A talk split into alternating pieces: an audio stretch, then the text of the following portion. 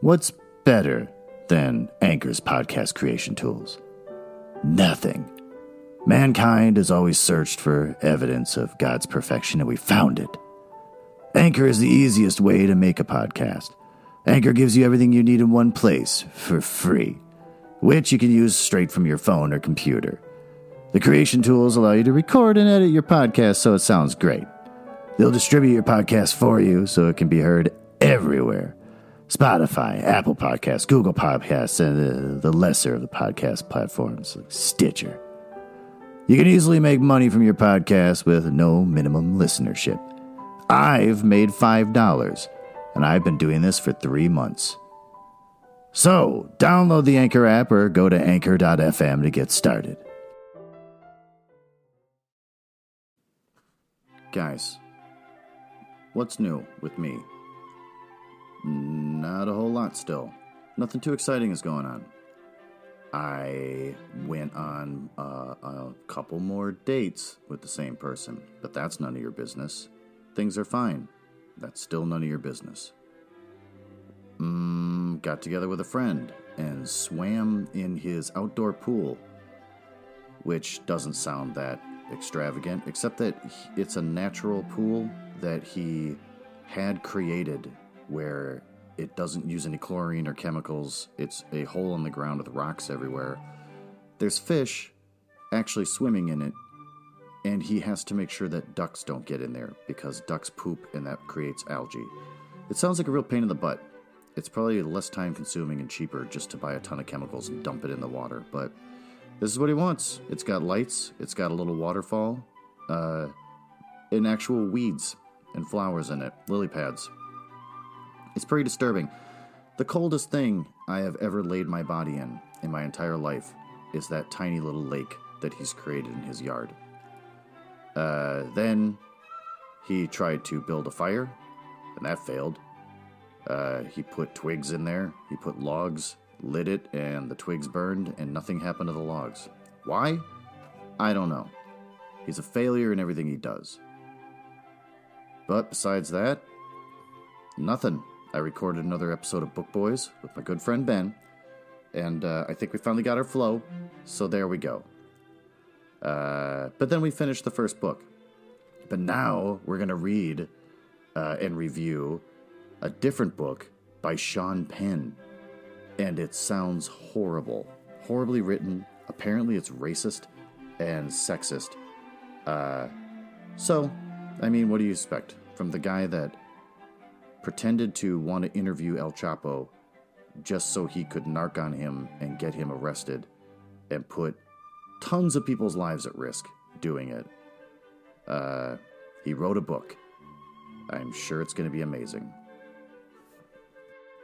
The weather sucks. It's been hot and raining a ton. And my kids got a game tonight, which I'm really hoping they call off because I don't want to sit in the rain and the humidity and the heat. But that's about it. I have nothing else going on. Everything is exactly the same as all the other podcasts. So let's get to the story. Also, there may or may not be inappropriate content for kids or really sensitive adults. It's public domain books, for the most part, that I'm reading, so I think it's probably pretty safe, and you shouldn't worry about it. But I don't read any of this stuff before I start doing the podcast, so I'm kind of learning about the book as you do, and if anything really cool happens that's sexual in nature or involves a lot of swearing, I'm going to be pretty impressed, just like you. And maybe your kid in the back seat. And with that, enjoy this episode of Leaves of Glen. I am Glen Nuzzles. So where did we leave off? In chapter 21, The Roaring Abysmal Beast. After a failed revolution, nothing has really changed. Terms like machine serfs were thrown around. That was kind of weird. The oligarchy has made everyone complacent and okay with police violence. But they have their wonder cities and their beautiful homes. No school, if I remember reading that correctly. Schools were getting closed, which seems weird. Avis has to act like Ernest's sister when they travel, so his fetish is just expanding, evolving. That's pretty much it. There's really nothing to this chapter. It's just kind of a recap of how things have gotten worse, and their revolution has done nothing. So let's move on to chapter 22, The Chicago Commune. As agents provocateurs, not alone were we able to travel a great deal, but our very work threw us in contact with the proletariat and with our comrades, the revolutionists. Thus, we were in both camps at the same time, ostensibly serving the Iron Heel and secretly working with all our might for the cause. There were many of us in the various secret services of the oligarchy, and despite the shakings up and reorganizations the secret services had undergone, they have never been able to weed all of us out. Ernest had largely planned the first revolt, and the date set had been somewhere early in the spring of 1918. In the fall of 1917, we were not ready. Much remained to be done, and when the revolt was precipitated, of course, it was doomed to failure. The plot of necessity was frightfully intricate, and anything premature was sure to destroy it. This the Iron Heel foresaw and laid its schemes accordingly. We had planned to strike our first blow at the nervous system of the oligarchy. The latter had remembered the general strike and had guarded against the defection of the telegraphers by installing wireless stations in the control of the mercenaries. We, in turn, had countered this move when the signal was given from every refuge all over the land and from the cities and towns and barracks. Devoted comrades were to go forth and blow up the wireless stations. Thus, at the first shock, would the Iron Heel be brought to earth and lie practically dismembered. At the same moment, other comrades were to blow up bridges and tunnels and disrupt the whole network of railroads. Still further, other groups of comrades at the signal were to seize the officers of the mercenaries and the police, as well as the oligarchs of unusual ability or who had held executive positions. Thus, would the leaders of the enemy be removed from the field of the local battles that would inevitably be fought all over the land? Many things were to occur simultaneously when the signal went forth. The Canadian and Mexican patriots, who were far stronger than the Iron Heel dreamed, were to duplicate our tactics. Then there were comrades. These were the women, for the men would be busy elsewhere, who were to post the proclamations from our secret presses. Those of us in higher employ of the Iron Heel were to proceed immediately to make confusion and anarchy in all our departments. Inside the mercenaries were thousands of our comrades. Their work was to blow up the magazines and to destroy the delicate mechanism of all the war machinery. In the cities of the mercenaries and of the labor castes, similar programs of disruption were to be carried out. In short, a sudden, colossal, stunning blow was to be struck before the paralyzed oligarchy could recover itself. Its end would have come. It would have meant terrible times and great loss of life, but no revolutionist hesitates at such things. Why, we even depended much in our plan on the unorganized people of the abyss. They were to be loosed on the palaces and cities of the masters. Never mind the destruction of life and property. Let the abysmal brute roar and the police and mercenaries slay. The abysmal brute would roar anyway, and the police and mercenaries would slay anyway. It would merely mean that various dangers to us were harmlessly destroying one another. In the meantime, we would be doing our own work, largely unhampered, and gaining control of the machinery of society. Such was our plan, every detail of which had to be worked out in secret, and, as the day drew near, communicated to more and more comrades. This was the danger point, the stretching of the conspiracy, but that danger point was never reached. Through its spy system, the Iron Heel got wind of the revolt and prepared to teach us another of its bloody lessons. Chicago was the devoted city selected for the instruction, and well were we instructed. Chicago was the ripest of all. Chicago, which of old time was the city of blood, which was to earn anew its name. There the revolutionary spirit was strong. Too many bitter strikes had been curbed there in the days of capitalism for the workers to forget and forgive. Even the labor castes of the city were alive with revolt.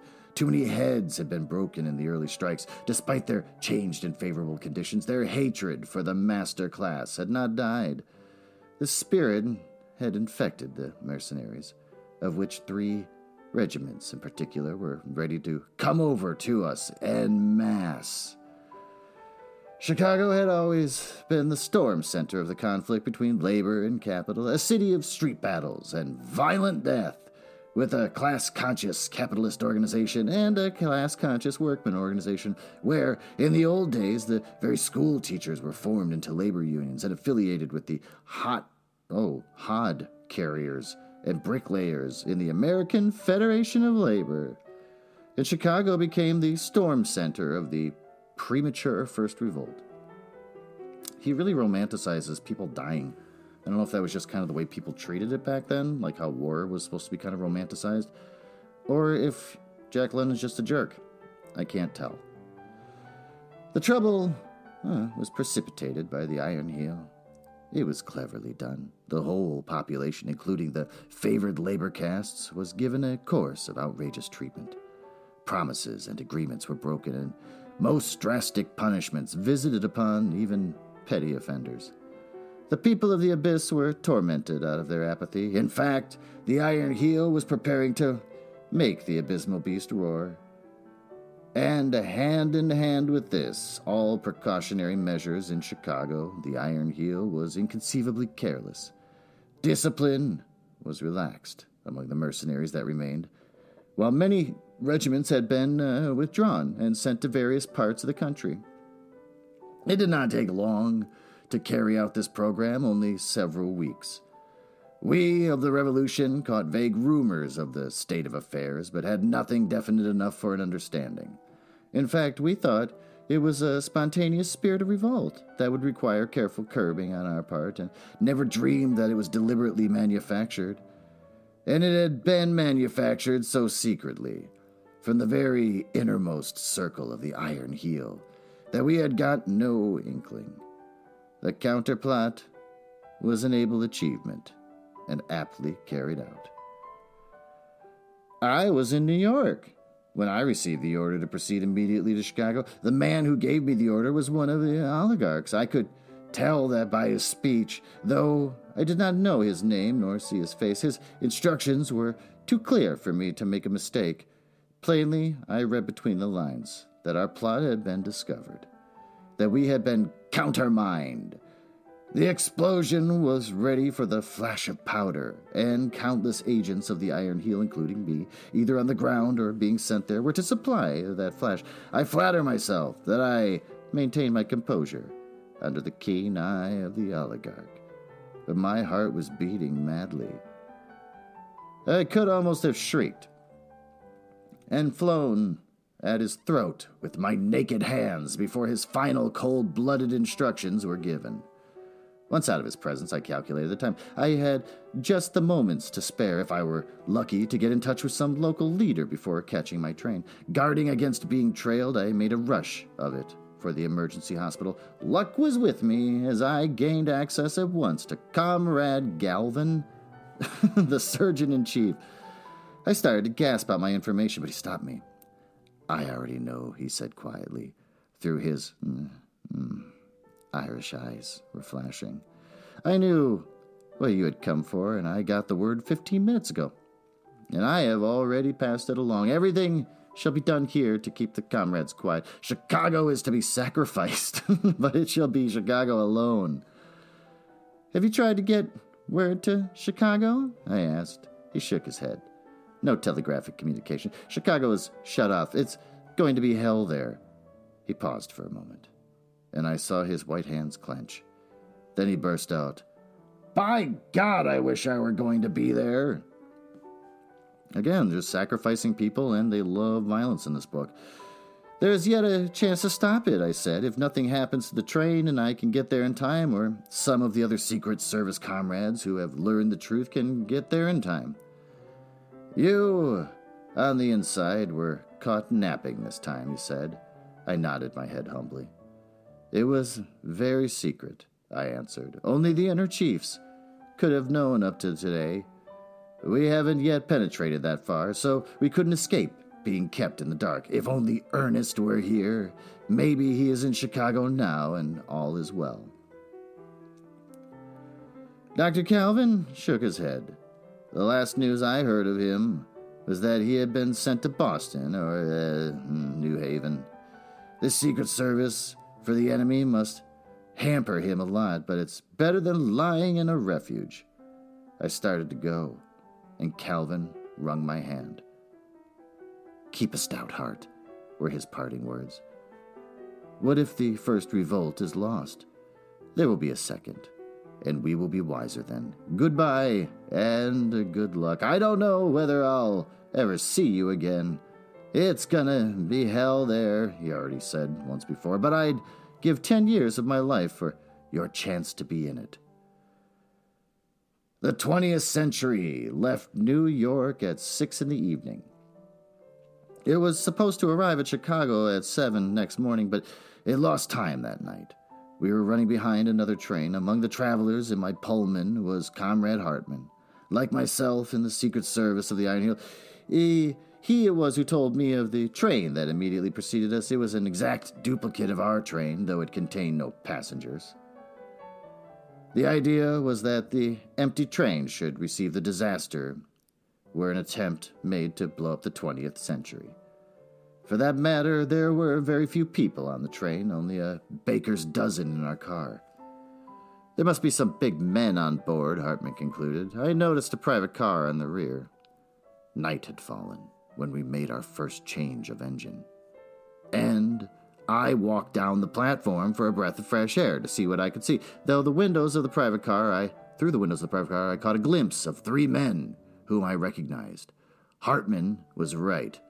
One of the men was General Altendorf, and the other 2 were Mason and Vanderbold, the brains of the inner circle of the oligarchy's Secret Service. It was a quiet, moonlit night, but I tossed restlessly and could not sleep.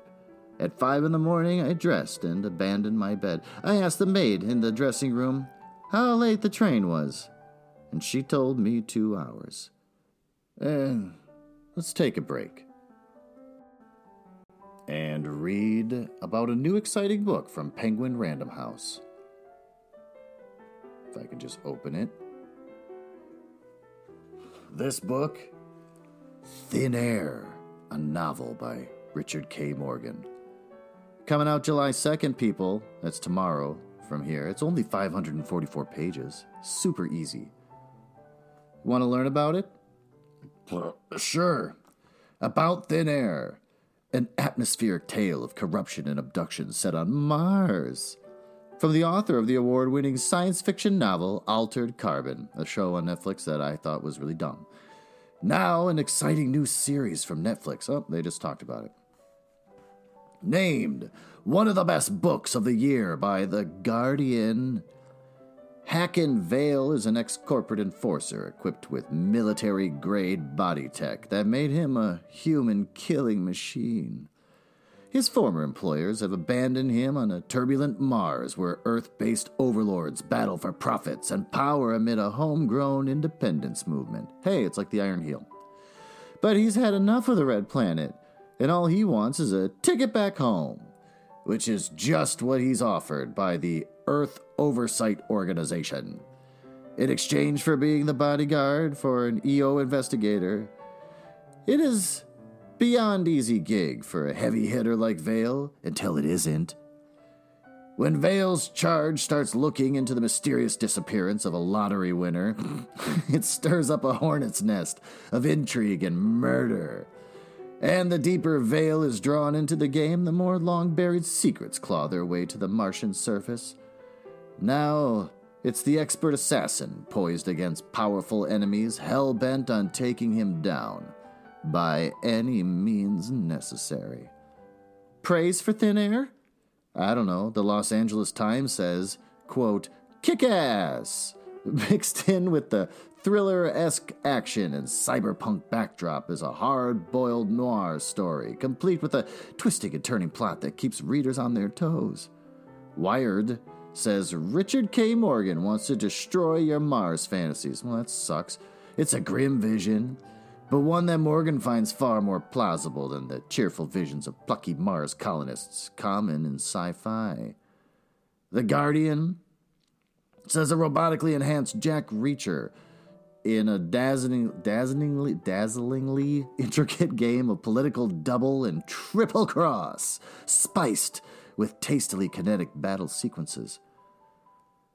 Paul DeFilippo, Locus, okay, says, if you ever imagine that the core aesthetics and themes of cyberpunk, lowlifes and high-tech, corporate dominance, future noir, post-human evolution and cyborg adaptions, hard-scrabble urban environments were played out, Thin Air will set you straight and kick your butt in the process, both kinematic and cinematic.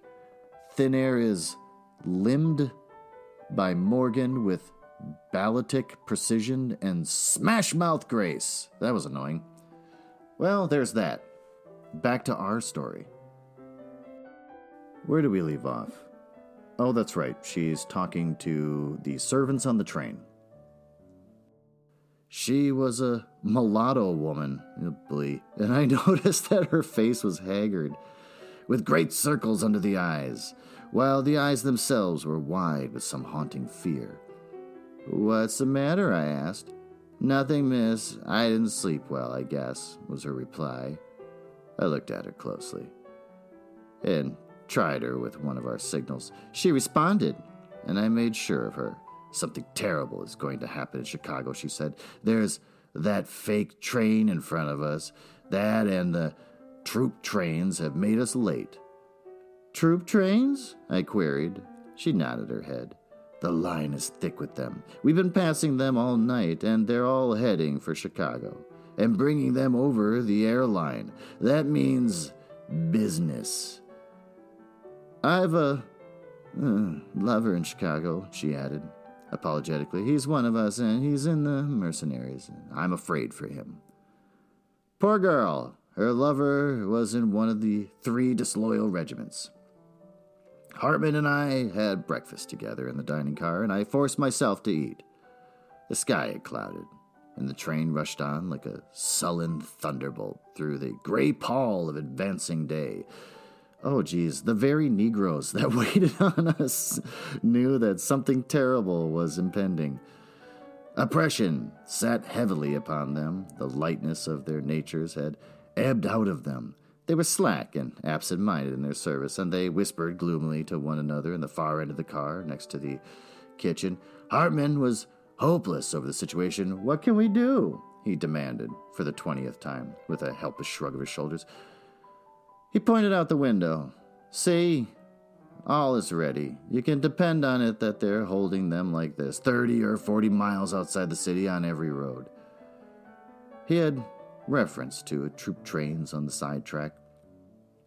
The soldiers were cooking their breakfasts over fires built on the ground beside the track, and they looked up curiously at us as we thundered past without slackening our terrific speed. All was quiet as we entered Chicago. It was evident nothing had happened yet. In the suburbs, the morning papers came on board the train. There was nothing in them, and yet there was much in them, for those skilled in reading between the lines, that it was intended the ordinary reader should read into the text. The fine hand of the Iron Heel was apparent in every column. Glimmerings of weakness in the armor of the oligarchy were given. Of course, there was nothing definite. It was intended that the reader should feel his way to these glimmerings. It was cleverly done. As fiction, those morning papers on October 27th were masterpieces. The local news was missing. This in itself was a masterstroke.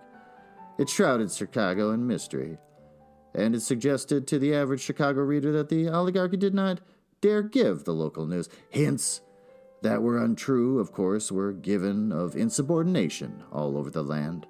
crudely disguised with complacent references to punitive measures to be taken. There were reports of numerous wireless stations that had been blown up, with heavy rewards offered for the detection of the perpetrators. Of course, no wireless stations had been blown up. Many similar outrages that dovetailed with the plot of the revolutionists were given. The impression to be made on the minds of the Chicago comrades was that the general revolt was beginning, albeit with a confusing miscarriage in many details. It was impossible for one uninformed to escape the vague yet certain feeling that all the land was ripe for the revolt that had already begun to break out.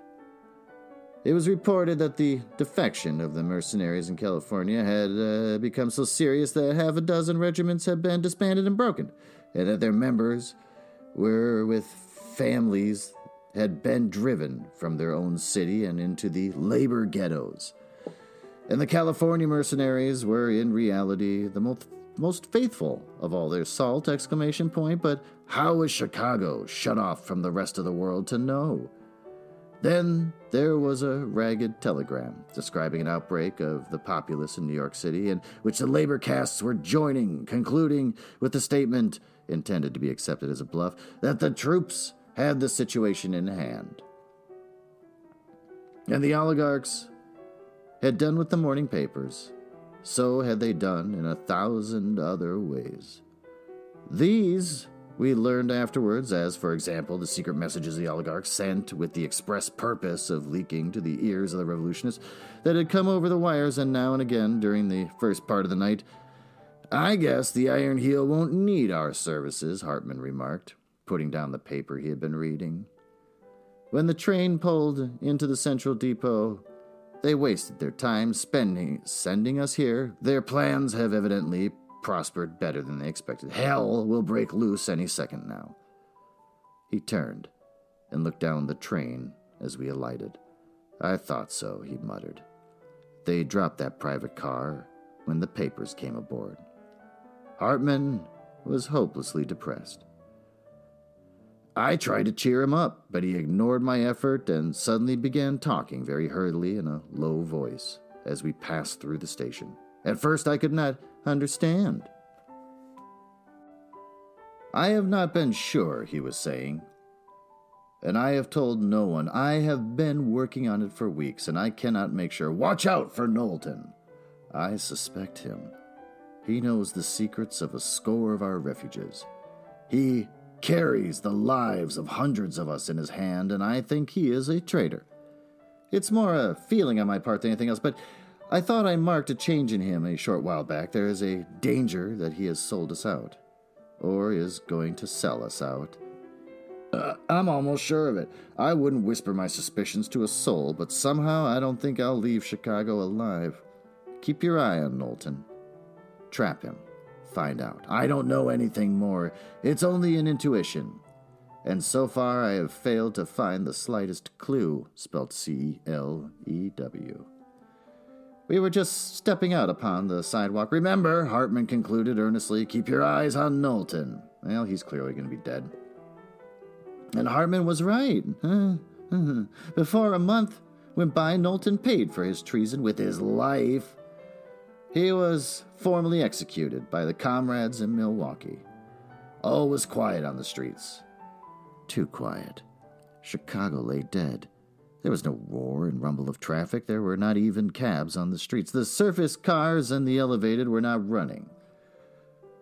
Only occasionally on the sidewalks were there stray pedestrians, and these pedestrians did not loiter. They went their ways with great haste and deftness. Withal, there was a curious indecision in their movements, as though they expected the buildings to topple over on them, or the sidewalks to sink under their feet, or fly up in the air. A few gamins, whatever that is, however, were around. In there, I'm going to look up what gamins means.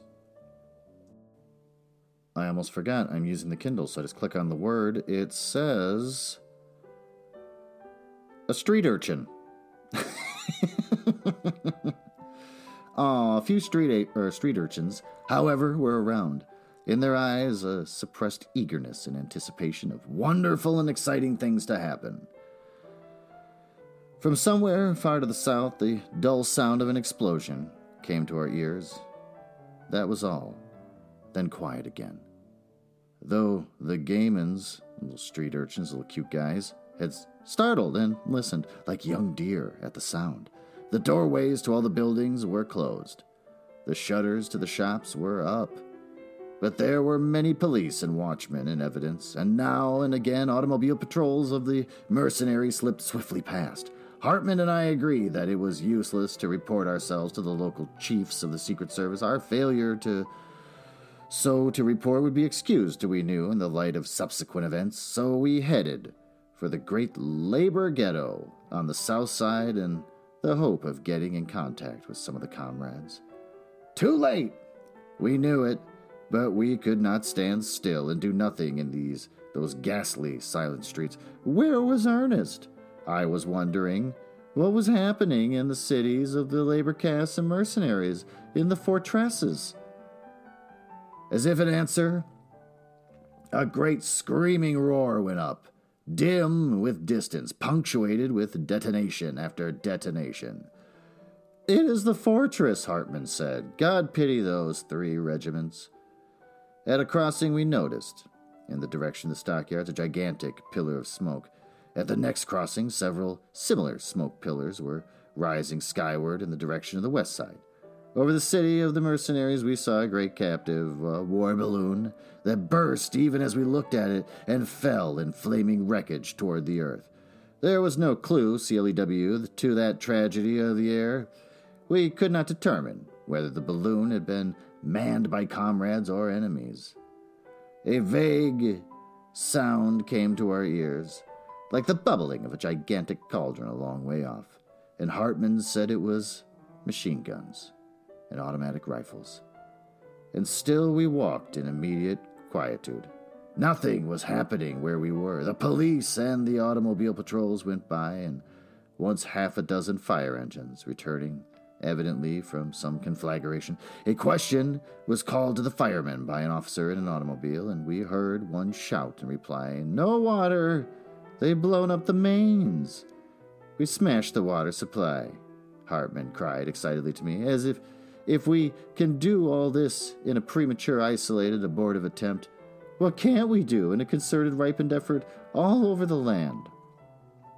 The automobile containing the officer who had asked the question darted on. Suddenly there was a deafening roar. The machine with its human freight lifted up in an upburst of smoke and sank down a mass of wreckage and death. Hartman was jubilant. Well done," he was repeating over and over in a whisper. "The proletariat gets its lesson today, but it gives one too." The police were running for the spot. Also, another patrol machine had halted. As for myself, I was in a daze. The suddenness of it was stunning. How had it happened? I knew not how, and yet I had been looking directly at it. So dazed was I for the moment that I was scarcely aware of the fact that we were being held up by the police. I abruptly saw that a policeman was in the act of shooting Hartman. But Hartman was cool and was giving the proper passwords. I saw the leveled revolver hesitate, then sink down, and heard the disgusted grunt of the policeman. He was very angry and was cursing the whole Secret Service. It was always in the way he was avering, while Hartman was talking back to him and with fitting Secret Service pride explaining to him the clumsiness of the police. The next moment I knew how it had happened. There was quite a group about the wreck, and two men were just lifting up the wounded officer to carry him to the other machine. A panic seized all of them, and they scattered in every direction, running in blind terror. The wounded officer roughly dropped, being left behind. The cursing policeman alongside of me also ran, and Hartman and I ran too. We knew not why, obsessed with the same blind terror to get away from the particular spot. Nothing really happened then. But everything was explained. The flying men were sheepishly coming back, but all the while their eyes were raised apprehensively to the many-windowed, lofty buildings that towered like the sheer walls of a canyon on each side of the street. From one of those countless windows, the bomb had been thrown. But which window? There had been no second bomb, only a fear of one.